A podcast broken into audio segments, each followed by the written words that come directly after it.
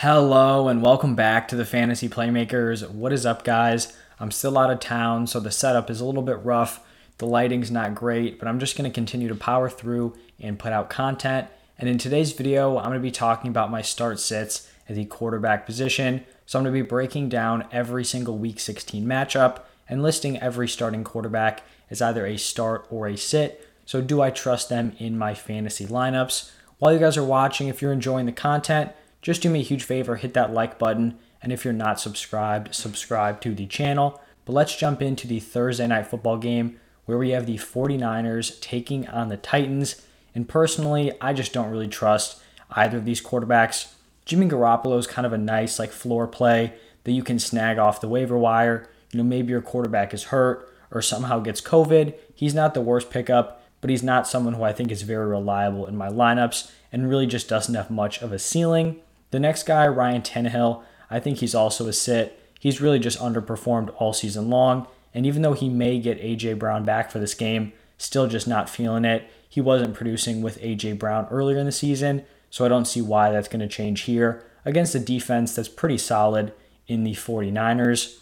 Then moving over to the weekend, we have the Browns taking on the Packers. I'm assuming Baker Mayfield is going to be back for this game, and he hasn't been startable all season long. So he's a sit for the Packers. Aaron Rodgers just continues to ball out up there in terms of MVP candidates. Probably a two-horse race right now between him and Tom Brady. We'll see how that shakes out. But A-Rod is definitely startable for fantasy and is someone I would trust in my lineups. Then we have the Colts taking on the Cardinals. For the Colts, Carson Wentz just not feeling it. He can just be straight up phased out of games because Jonathan Taylor is so dominant, and I just don't want a quarterback in my lineup who has the potential to only be completing like 5 passes in a game. So Carson Wentz is a sit for the Cardinals. Even without DeAndre Hopkins, Kyler Murray is still a very solid fantasy quarterback and a really, really nice QB1 play.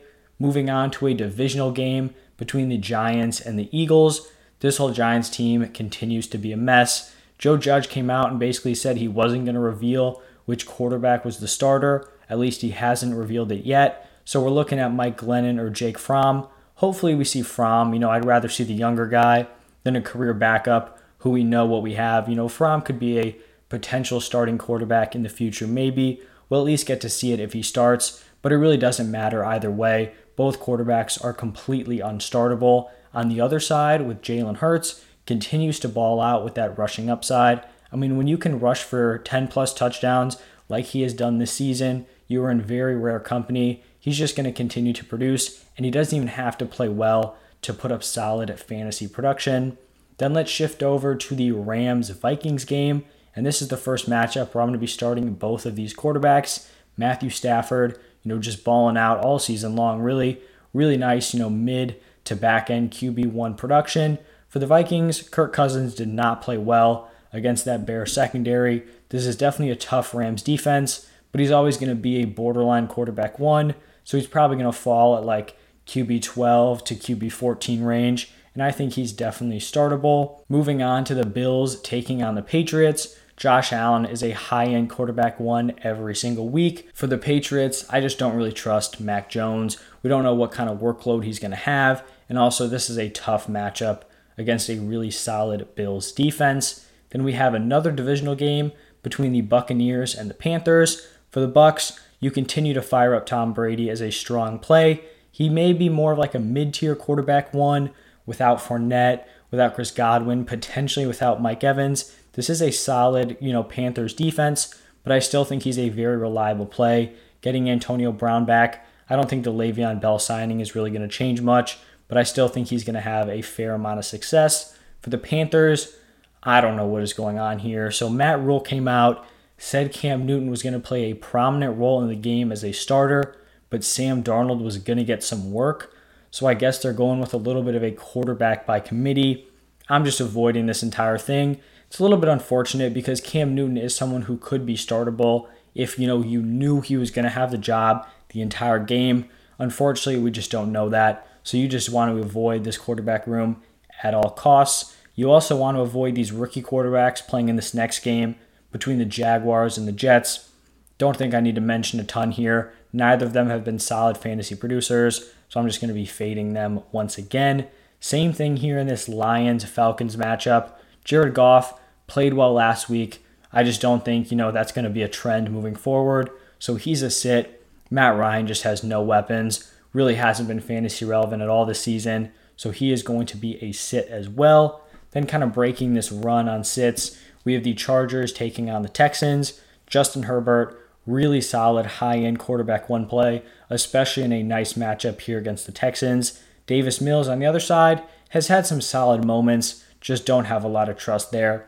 He is going to be a sit, doesn't have a lot of help around him. Then we've got a solid QB matchup between the Ravens and the Bengals. For the Ravens, you're going to be starting whoever the QB1 is. So if Lamar Jackson is back and healthy, you plug him in as a solid start. If he's not and it's Tyler Huntley, you feel confident with Huntley also. So whatever guy goes, that's the one that you are playing. For the Bengals, you continue to fire up Joe Burrow in that Kirk Cousins range, QB12 to QB14, somewhere around there. Then we have the Bears taking on the Seahawks. This one was honestly kind of tough.